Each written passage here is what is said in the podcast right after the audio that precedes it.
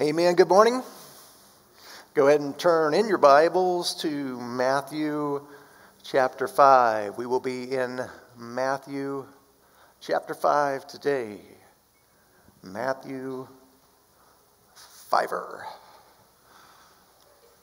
If you're a football fan, or maybe you just watched the Super Bowl not too long ago, you may have heard the football idea called route concepts.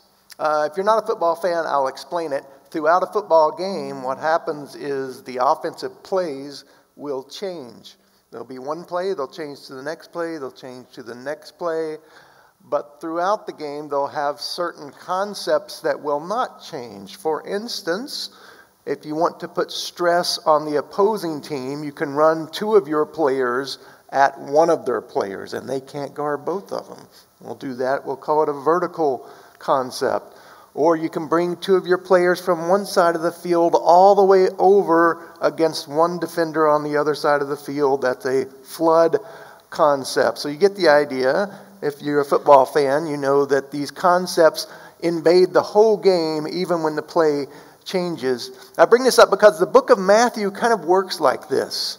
Uh, the book of Matthew has many different chapters, but it has some concepts that pervade throughout the book. And I want to bring a couple of them up to you because this week, even though we have a different passage than last week, you're going to see some of the same concepts appearing. So, what I want to look at first is a verse from earlier in Matthew 5. We've already preached this verse, and I'm going to join this verse with a verse later in the book of Matthew to make this point. So, in Matthew 5, verse 16, Famously, Jesus will say, Let your light shine before others so that they may see your good works and give glory to your Father who is in heaven. That's one idea. The second idea I want to put before you is in Matthew 13, verse 44, where we hear this The kingdom of heaven is like a treasure hidden in a field that your man found, and he covered it up. And then in his joy, he goes and sells all that he has and buys the field. So you have two short verses, and they're uniting to form one deep, long truth that goes throughout Matthew. And here's the truth the truth is, if you find Christ as your treasure, your character is going to change. It's going to shine forth as a light. And people are going to see that light and they're going to say, I want your God. I want to glorify your God because you are so shiny, and I know the shininess is not coming from you. It's coming from this God that you treasure. Treasure Christ, shine your character forward, and others will glorify God. We see this played out in the life of David Livingstone. You may know who David Livingstone is. He lived in the 1800s. He's a famous missionary. He's an abolitionist. He's also an explorer. And his role was to go to Africa to pave a way for the gospel in the 1800s. And if you read his biography, you'll find all kinds of interesting, crazy stories. Here's one of them. He was living in a village, and the village had a problem that our village doesn't have today. Their problem was lion attacks. Lions were coming into the village and they were grabbing goats and cattle and sheep and threatening humans. It was a big problem. So one day, David Livingstone and some of his friends, one of his friends named Mbawe, go out and they say, We're going to hunt down these lions. We're going to take care of this problem. So they go out into the jungle there to find these lions out into the prairie. And they're walking along, and all of a sudden they get separated from the rest of their team, and they turn around a bend, and there they see this lion hiding. And he's hiding much like a cat in your house might hide. They hide their head, and the backside of their body stays out, but they think they're hiding. So this lion is hiding like this. So David Livingstone says, I'm going to take this lion out. He aims his gun, he unloads both of his barrels into this lion, and he nails him in the back and he pauses and he looks, and the lion turns and he looks at him and he charges. he doesn't die. Instead, he charges right at David Livingstone. He nails him. Livingstone falls off the ledge that he was shooting from and he kind of blacks out. When he wakes up, he realizes that he's sideways inside the lion's mouth. The lion has him, and Livingstone's words is, He shook me like a terrier will shake a rat. You know, that's what happens to him, and he hears his arm crack.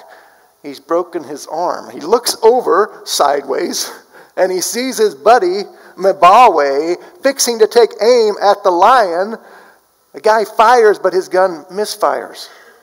But it distracts the lion. The lion drops Livingstone, runs after Mbawe. Once he gets there, finally the lion starts hemorrhaging from the shots from Livingstone's rifle, and he dies before he can eat them both. These stories came up again and again in the life of David Livingstone. Now, what I want to point you to this morning is what he said later about his journeys and his crazy, dangerous life in Africa we have a couple of his writings, and later he's giving a speech to students at Cambridge, and they're asking the question how in the world could you leave England and the comforts to go to the dangers of Africa? This is what David Livingstone said. He said, People talk about the sacrifice I have made in spending so much of my life in Africa and lion attacks. Uh, is that a sacrifice which brings its own blessed reward? in helpful activity, in the consciousness of doing good, peace of mind, the bright hope of the glorious destiny hereafter. Away with the word in such a view, with such a thought. It is emphatically no sacrifice to go to Africa and be attacked by lions. So, my question is how can David Livingstone say with a straight face and a crooked arm? How could he say it was no sacrifice to go get attacked by lions? Well, we have a key in his writings later when he was about 60 years old. We read in Livingstone's journal, and he says this. He said, My Jesus, my King, my life, my all, I again, on my birthday, dedicate my whole self to thee. What he's trying to say is giving up the comforts of home for the danger of lion attacks and other things in Africa it's only not a sacrifice if I have a greater treasure in my life. I never had to give up what was most important to me because what was most important to me was Jesus. David lived out this principle that we see today in the book of Matthew treasure Christ, shine your character forward. His character shine was a guy who didn't quit when things get hard. If you do that, others will glorify your God. So today, I believe God wants to speak to you in the book of Matthew, chapter 5. I believe He's calling you to give something up. Your claim to yourself. Uh, these are things that we usually view as our own rights, but they're actually sins that we hang on to the entirety of the Sermon on the Mount, Jesus is going to say, My kingdom is much different than what you're used to, what you perceive, what the world understands. I'm going to turn the world's thoughts upside down, especially your heart and all the things you like to claim as yours and yours alone. So, buckle up as we go into this chapter. Jesus is aiming for the deepest recesses of your heart. Let's look together here. We'll begin in verse 31. Jesus is going to speak about relinquishing your rights. I put them in quotation marks because by rights, he's talking about things you have no right to at all, but you like to think that you do. These broken freedoms that we create in our minds and in our hearts that stop us from fully committing to Jesus. The first one he speaks to is our right to roam. He's speaking in the context of marriage. He begins in verse 31 of chapter 5, and he says, It was also said that whoever divorces his wife, let him give a certificate of divorce. But I say to you that everyone who divorces his wife, except on the ground of sexual immorality, makes her commit adultery, and whoever marries a divorced woman commits adultery. So, last week, just previously in the Sermon on the Mount, Jesus had made it clear that lust was tantamount to adultery. They're the same thing in the heart, they're the same rebellion. Now he's naturally going to move on in marriage to talk about divorce. And he's going to use the structural pattern of antithesis. He's going to say, You've heard this, it said this, but you're understanding it wrongly. Here is the contrast. Here is how you should be reading the Bible. Here's how you should be understanding all of life. His teaching style is going to be very much not this, but that. And we'll see it here. He begins by talking about divorce in the kingdom, and he's going to reference an Old Testament passage found in Deuteronomy 24. What had happened as and people were reading Deuteronomy 24, they were misunderstanding the point. The point they were getting from that text was simply this if you want out of your marriage, just wait until you're displeased and walk away. That was what Jesus had to speak into. That was the prevailing attitude here. Don't you have a right to roam? Don't you have a right to leave whenever anything gets tough? Explore your options. Experience true freedom. This is how people were viewing marriage. It's not unlike how people view it today. We actually have some surviving accounts from the religious leaders of the day how they would counsel people on marriage. Uh, premarital counseling, if you would. Records survive from Jesus' day, and they're horrific. Here are two examples.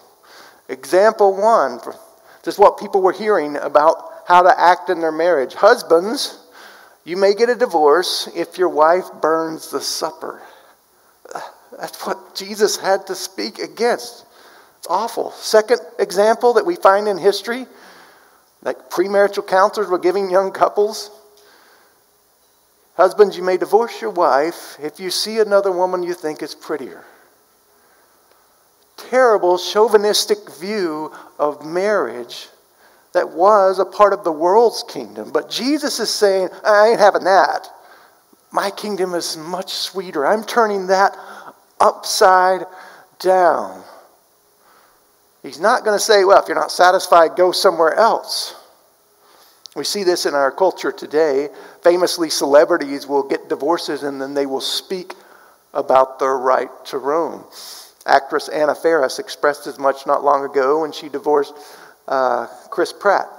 She came out and said, Hey, everybody, life is too short to be in relationships where you feel everything isn't fully right, or somebody doesn't have your back, or somebody doesn't fully value you. Don't be afraid to feel your independence.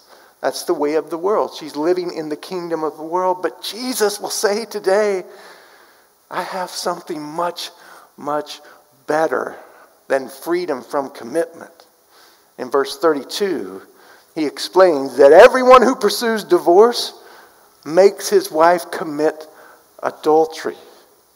If a guy marries a divorced woman, he commits adultery. If the man divorces his wife, except for the concession of fornication, the man is at fault.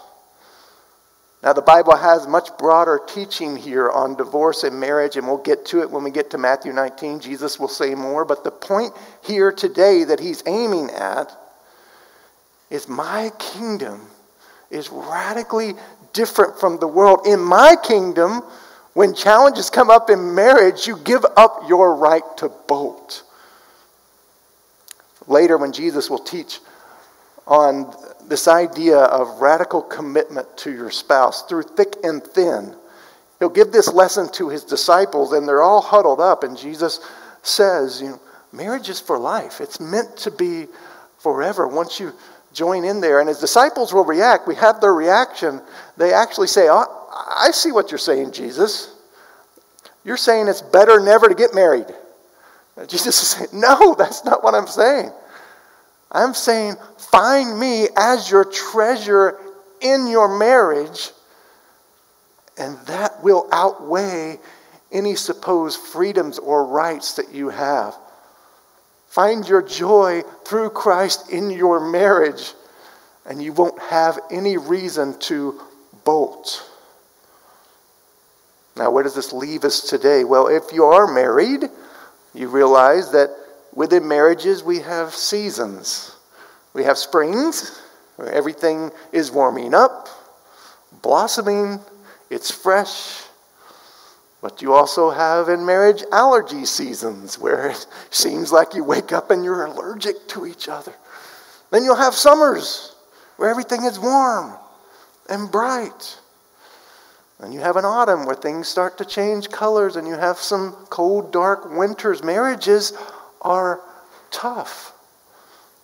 But the answer is not leaving, Jesus says here in this verse. It's clinging to Jesus and allowing Him to satisfy you through His ordained purposes in your marriage growth. Your desire will not be satisfied in roaming He's dealing with people tempted to leave when times get tough. And I know that you feel that temptation too. But Jesus is talking to you directly today when he says, Stay, find your satisfaction in me. Author Jean Williams, no relation, she did her PhD in the Puritan experience of the enjoyment of God. She's got a robust understanding of what it means to treasure Christ intellectually, but also she found herself in a marriage that she never expected. So she wrote about it. Not long after getting married, her husband got cancer. And so some of the dreams she had were never going to come true. And then she had a child, and the child was born with a chronic disease. He was always sick, which means he was ever more in pain. He was always in pain. So here she is, and her family, her marriage looks way different than she ever thought it would. Now, the flavor of her pain and struggle is going to be different than yours. But I want to read to you what she says because you have the same king. And I think it can be very helpful. Here's what she said. She said, I would have never have written so much hardship into the recent pages of our life. Uh, but I look back, as I look back, I'm surprised to realize that in some ways, the suffering is the part I'm most grateful for. It's helped me see just how weak I am, and it's driven me to rely on God's strength. That's what Jesus is getting at in Matthew.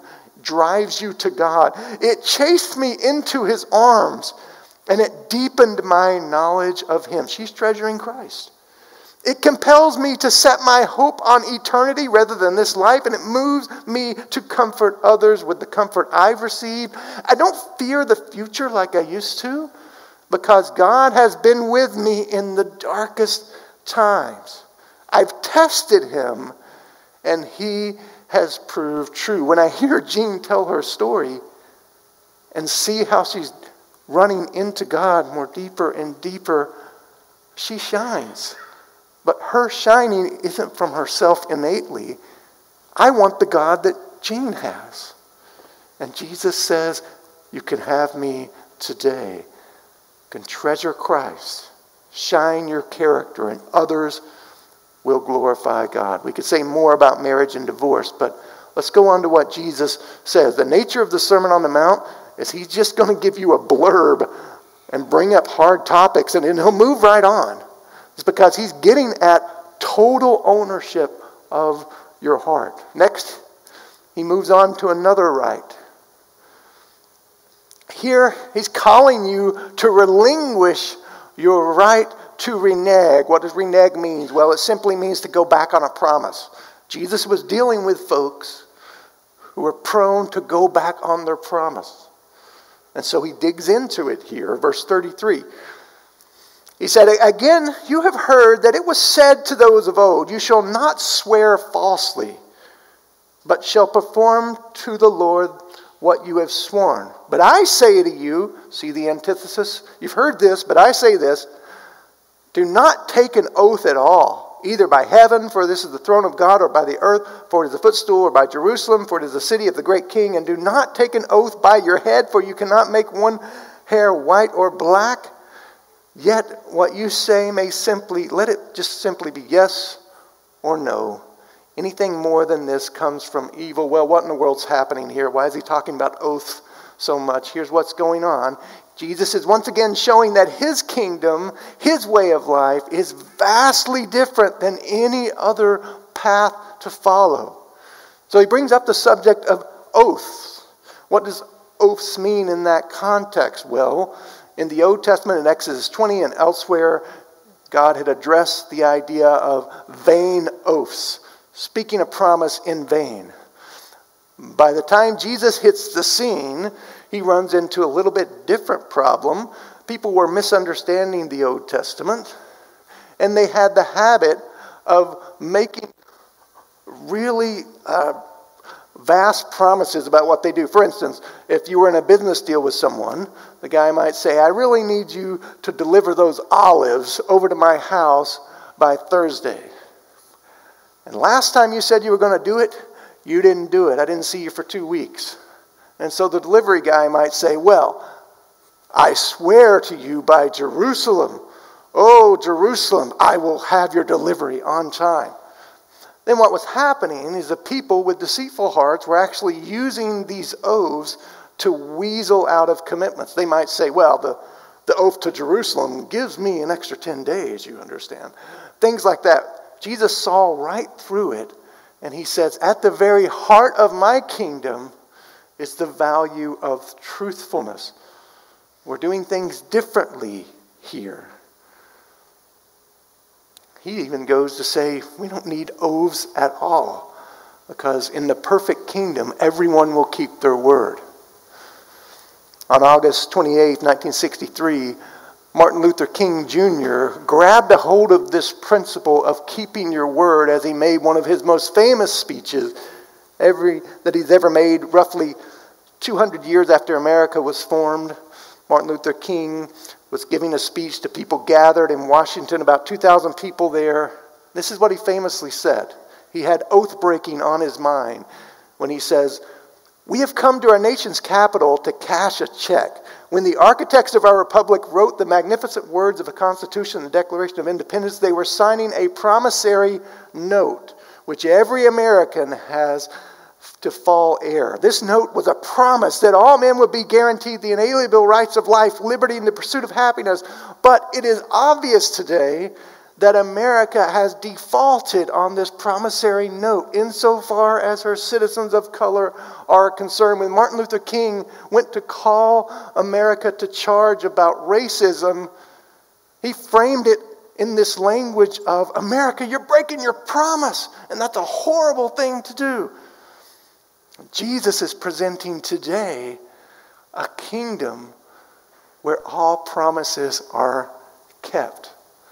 It's much better. Imagine for a moment living in a world where you could trust every word that everyone ever said to you. Verse 34, Jesus says, Let's do away with these oaths at all, these fancy, trumped up I swear by God. I swear by Jerusalem. We don't need that, he says in verse 34. Why? Because in my kingdom, your word should be enough. He's basing this reality on the, the idea of God Himself being a God of truth. Moses, for instance, in Deuteronomy 32, verse 3 and following, he said, I proclaim the name of the Lord and I ascribe greatness to our God. He's a rock. His work is perfect, for all of his ways are justice. A God of truth without injustice. Righteous and upright is he. Later on in the passage, Jesus will say, I want you to be like your Father. The Father's perfect. Strive for perfection. God is a God of truth. As Zambian pastor Chopo Mwanza once said, he wrote, God is the author, source, and determiner of truth. Everything he says is true, and his word is the final standard of truth. The person, nature, and work of God correspond to the perfect and true nature of God. As important it is that God is truth, that's not precisely the focus of Jesus here. What I want to focus on is what we see in the context. He's speaking about your perceived right to back out of engagements whenever it's inconvenient to you. This is how much of your life he wants. We all are tempted when something's inconvenient. How can I weasel out of what I said? Maybe you tell a half truth. You agree to meet with a friend but back out when something better pops up. You feel, after all, what right do they have over my time? Maybe you don't feel like going somewhere, so you exaggerate some sniffles into the bubonic plague. Oh, I can't be there. I'm so sick. I just can't make it. Jesus is even speaking into that part of your life. Why should I be bound by a previous commitment? Come on. They don't have a right over my weekend, surely. I know I said this, but surely I have the right to be in control here. Surely what he's getting at. When we want to control situations, that's when we deceive in order to seize control. A desire to control your own kingdom leads you to tell lies. So let's return here to our anchor concepts that I mentioned at the first.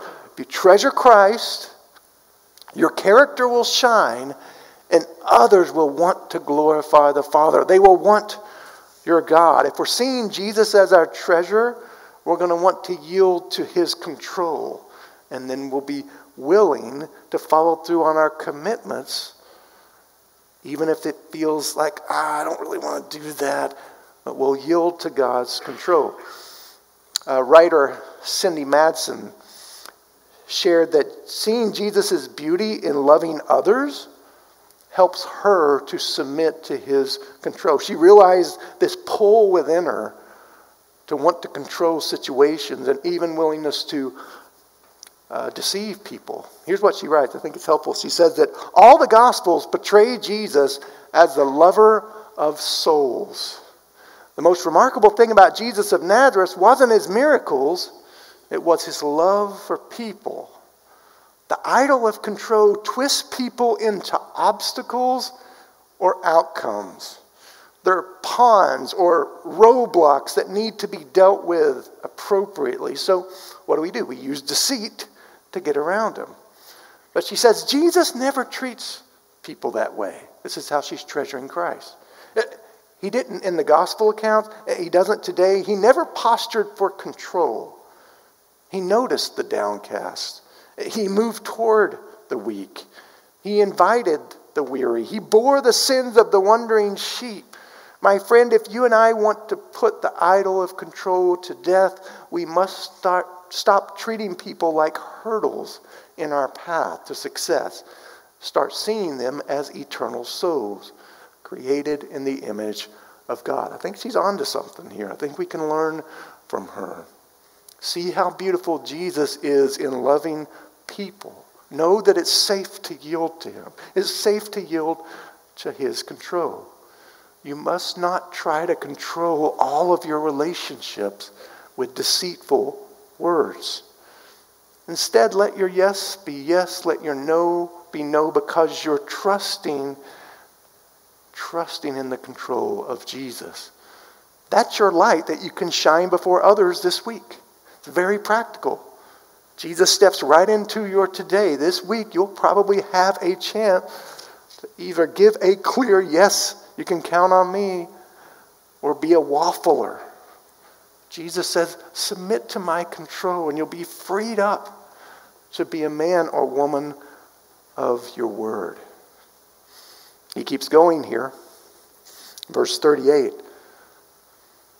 He's going to dig even deeper about relinquishing your rights to come into his kingdom.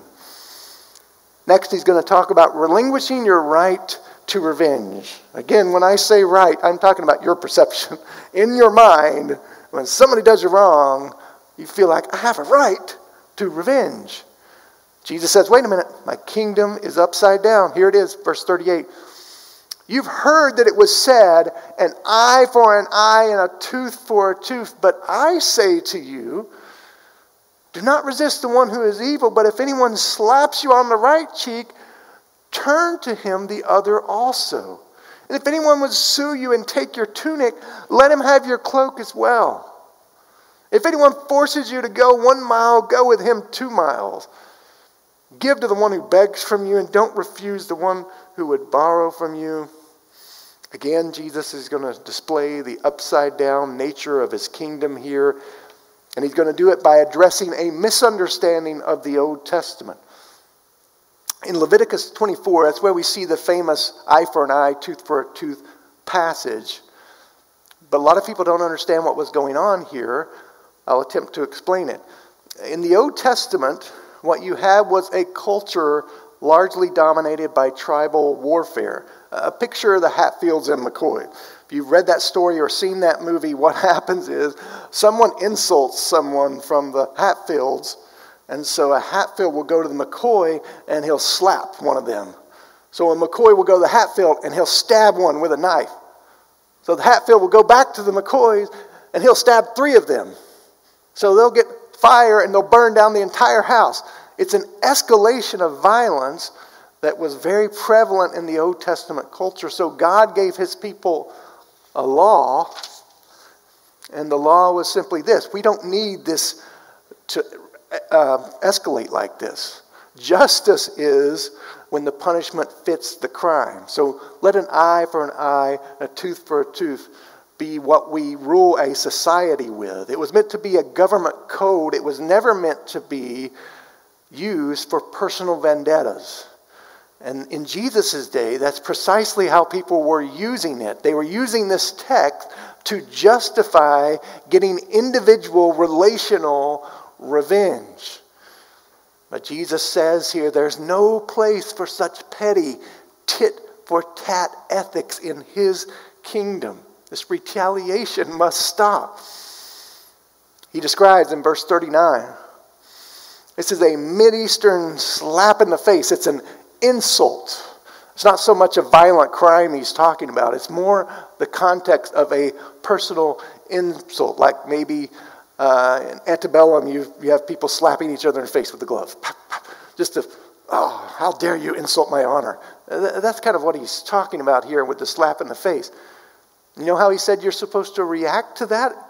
It's not complex, but it's very profound. He says, absorb it. Somebody insults you, I want you to absorb it. Why? How can he say that? He can say that because if someone insults you, they haven't really taken anything from you of vital importance. If I am your treasure, you truly haven't lost much when someone insults you. That allows you to absorb it. He'll go on to say, um, if someone sues you, you don't have to countersue them. Just give them what you want. Again, the same principle. If I'm your treasure, what are they really taking from you in their lawsuit? The practice of marching people was a Roman practice. If the government comes and asks you to do something ridiculous, like march a mile, is what they used to do in the Roman Empire. Jesus says, go ahead and march too. How can he say this? Well, remember, his kingdom values are upside down from your own. The point is clear here. If someone wrongs you, give up your right to revenge. I've spoken before about a life in my house, in my kitchen with eight people. Our refrigerator is kind of like the refrigerator of a small business. If you open it up, you'll find lunches or snacks with people's names written all on them. And it's, it's known. Don't take another man's snack, and yet it happens. And I watch in my family and in my own heart this complicated calculus of, oh, he took my two liters, so I can take his leftovers here and make it my own. This petty revenge keeps popping up. By the way, I have a question that has to do with revenge. Do you know why the shrimp does not share his candy? Because Asa, he's a little shellfish. little joke for the kids. But Jesus is saying, at the heart of your revenge, you liked it, Hunter. At the heart of your revenge is selfishness. It's a problem of the heart. And it's so much a message of our media culture. Have you ever walked into a restaurant and you've heard the music playing in the background, and without even trying to, you all of a sudden you start tapping your foot? You didn't walk in there wanting to jam to a song, but it's, it's in the background. It's some 80s song. You might even start humming along before you know it. And that's how the message of revenge is in our culture. Just look at the movies we love. John Wick. Maybe you love John Wick.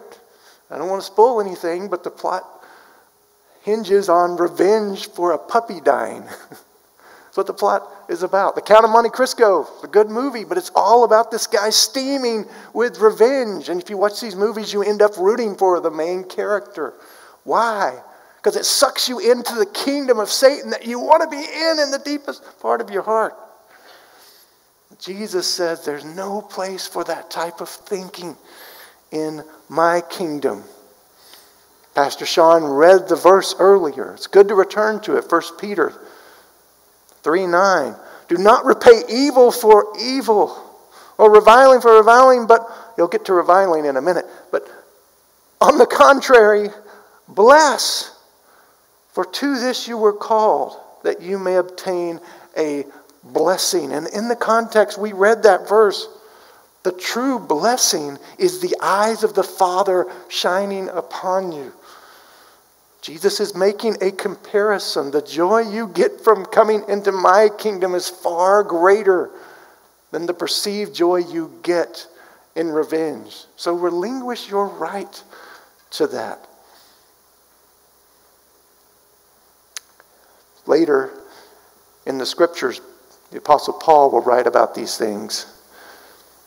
And it's a good perspective, it's very healthy. He writes in Romans 12 19 that you have to remember what drives you to revenge often is a sense of justice. But your sense of justice is broken, it's marred by the fall, it's messed up. But God's justice is perfect. That's why Paul will say in Romans 12 19, Beloved, never avenge yourselves but leave it to the wrath of God. Why? Because God says, Vengeance is mine. I will repay. Part of living in Christ's kingdom is trusting that God's punishment of someone you think is sinning is much more robust than yours could ever be. Trust me to handle these punishments. They will get justice, not broken justice that you think of, but my perfect justice. I will deliver it. Furthermore, Paul says in Romans 16 20, the God of peace will soon crush Satan under your feet. All that's satanic, those people that are attacking you, they're not respecting you, they're arguing with you, they're putting you down. I will crush all of that. A lot of this trust is pinpointed on the notion of timing. If you have to get over a vengeful heart, what you're saying is, I have to trust God in His timing of justice. And justice might not come for another 10 years, 20 years, 100 years. But I know that the justice of Christ is perfect. No one who ever wronged you is going to get away with it before God. He says, Vengeance is mine. That's one thing that makes Jesus so appealing, so delightful, is he's perfect in his justice. There's one long, complicated story from church history. It involves the famous pastor theologian Jonathan Edwards. Edwards was a great guy, but he also had flaws just like any of us. And at one point, he got in a dust up with his local church. He ended up being fired. There was a controversy over the Lord's Supper. So the church had a vote as to whether to remove him as pastor. and the vote was 23 in favor of Edwards staying and 207 in favor of him leaving. That is a sign from God. He should no longer be a pastor at that church. A lot of people were out to get him over perceived slights during the conflict and controversy. Later, a friend of Edwards who was walking with him during that time, this huge, uh, hurtful, scandalous part of his life, he wrote about Edwards, and this is what he said, especially about Edwards' attitude. I think it can be instructive. has some good phrases here. He says, Edwards appeared like a man of God, now grab this, whose happiness was out of the reach of his enemies, and whose treasure was not only a future but a present good, overbalancing all of the ills of life. Key in on a couple phrases there. That's what Jesus is offering you today is nothing short of a happiness that is completely out of reach of your enemies. Whatever they do to you, they can't shake your joy tree.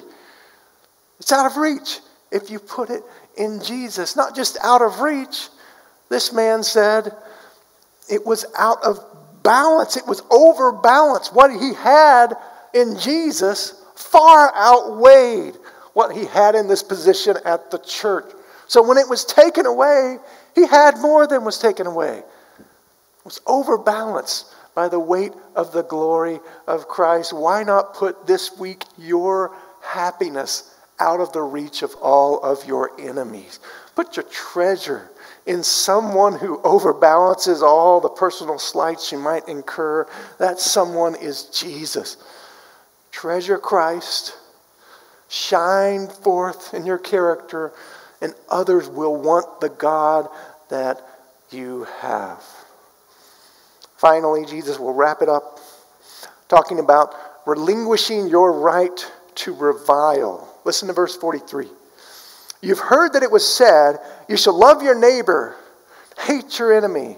But I say to you, love your enemies and pray for those who persecute you, so that you may be sons of your Father who is in heaven, for he makes his sun rise on the evil and the good and sends rain on the just and the unjust. Some of you may not be prone to plot elaborate acts of revenge. You're just not wired that way, but you are prone to hold a grudge for years. Your outward appearance appears like, ah, oh, he's someone who would never want to get back. But on the inside, you're steaming. Your heart is closed off in hate. These words are meant to free you up, meant to show you a better path. Jesus says, your enemies deserve the affections of your heart. That's hard talk. How can he say that? Not only that, your enemies deserve your prayers. Verse 45 connects this with your status as a child of God there, connects it with your relationship to your Father. What's the connection between not reviling and loving your enemies and your relationship, your status as a child of God? It's not that if you love your enemies, you earn the, the affections of the Father. That's not what he's talking about. It's not a merit based system. But what he's saying here if you are born of God, you will simply be like him. A few years ago, I was on a family vacation. And as family vacations with extended family tend to go, there was a point in the evening where all the adults were sitting around the table, finishing up supper, having dessert, drinking coffee, and all the kids were upstairs playing, right? We had adult time over here, kiddie time over there. They were younger. And I'll never forget, at one point during the evening, one of my children came down, about four years old at the time, and he shocked us all. I kid you not, without provocation, my child launched into a preschool comedy routine. Man, joke after joke, he just spewed out. The jokes were flying that day, my friend. Many of them were kind of funny, but others had no sense of a punchline. And he kept on going and he kept on going. It's true, by nature or nurture, sons are going to mimic their dads. That's what, that's what Jesus is saying here. Your love must mimic the love of your Father. Love like you have been loved by God. Here's one prayer I read uh, this week. I think it'd be helpful. One pastor prayed this Father, don't let our hurts become a band of vigilante marauders. Don't let our vulnerable hearts become gardens for planting of roots of resentment and bushes of bitterness. Keep us from medicating our pain foolishly. Father, as Jesus has forgiven us, so help us want to forgive others. Make the gospel more defining than our pain. Write stories of redemption and restoration with the ink of hurt and your grace. To that I say, Amen. Jesus can do it. For motivation, Paul reminds us in Romans 5, verse 10 of course, we were once enemies of God. He says, if while we were enemies, we were reconciled to God by the death of his Son, much more now that we are reconciled, shall we be saved by his life. God loved you even while you were an enemy. He sent his Son to die, to take the punishment for your sins while you were an enemy. That's the greatest love. 1 Peter chapter 2 said, He himself bore our sins in his body on a tree that we might die to sin and live to righteousness, including putting away our petty grudges. By his wounds you've been healed, for you were straying like sheep. That means you were an enemy. But have now returned to the shepherd and overseers of your soul. You have been empowered by God to love as he has loved you. Notice back in Matthew 5, verse 46. He brings up the idea of a reward or a treasure. For if you loved only those who loved you, what reward you have? Or otherwise, what does that say about your reward? If you're only going to love those who love you, it belittles the reward that you have. Earlier in verse 12, Matthew had wrote, written, Rejoice and be glad, for your reward is great. Your reward is great. When you fail to love your enemies, you put smudges on the treasure that is Jesus Christ. Treasure Christ, shine your character, and others will glorify God. Do this by relinquishing your right to have reviling in your heart. He goes on to say, even tax collectors can love their tax collector buddies. Why? Because they have common interest in cheating people. Don't just be someone who loves you. Instead, turn the kingdom upside down and love those who are obviously against you. Not long ago, a dentist became semi famous by buying the decaying tooth of John Lennon. John Lennon of the Beatles passed away years ago, but someone still had his tooth. He'd given it to a former housekeeper, and she sold it. And this dentist bought it for $33,000. What does that say about our value system in America? We could have done some good things with that $33,000. I read online an article, Pastor Scotty Smith was responding to that. And he said this He said, I can shake my head and laugh at these things. Somebody paying $33,000. But what's not as laughable is the fickle value system of my own heart. In some seasons of life, what people think and say of me has mattered too much. Having enough, being enough, having control over pain, not losing control over narratives, these things have no value at an auction, but they control one's life, schedule, and destiny. In my most sane, free, and favorite moments of life, I celebrate with the Apostle Paul. Everything is worthless compared to the infinite value of knowing Jesus and being known by Jesus. Life isn't measured by what I own, but by who owns me. That's Jesus' message to you today. Treasure Christ. Let your character shine and others will want your God. They want to glorify Him, they'll want to worship Him.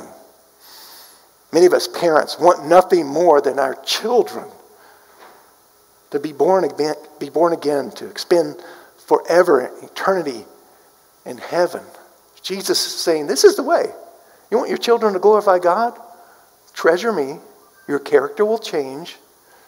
And the people closest to you will glorify God. So as you read through the Sermon on the Mount, you'll see that Jesus is calling you to give up incomplete, broken pleasures for the deeper joys of Jesus. This is going to shape you into the person he wants you to be. Earlier, I mentioned the story of David Livingstone. As was the custom of the time, when he was in Africa, he often had to leave his family, his wife, and his children for long stretches of time, months at a time. He wouldn't see them.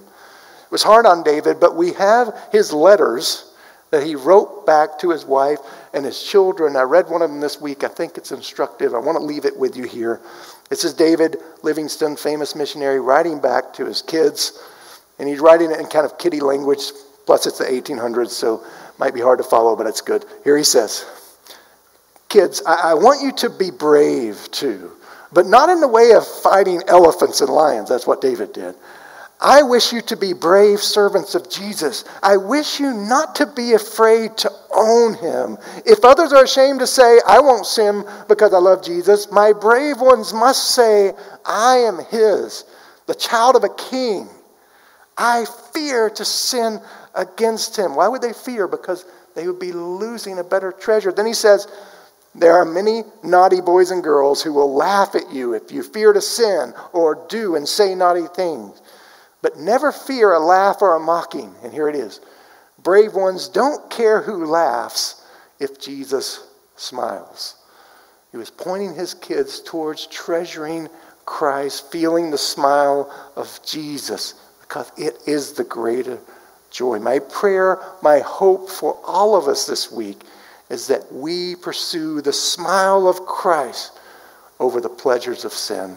Let's pray together.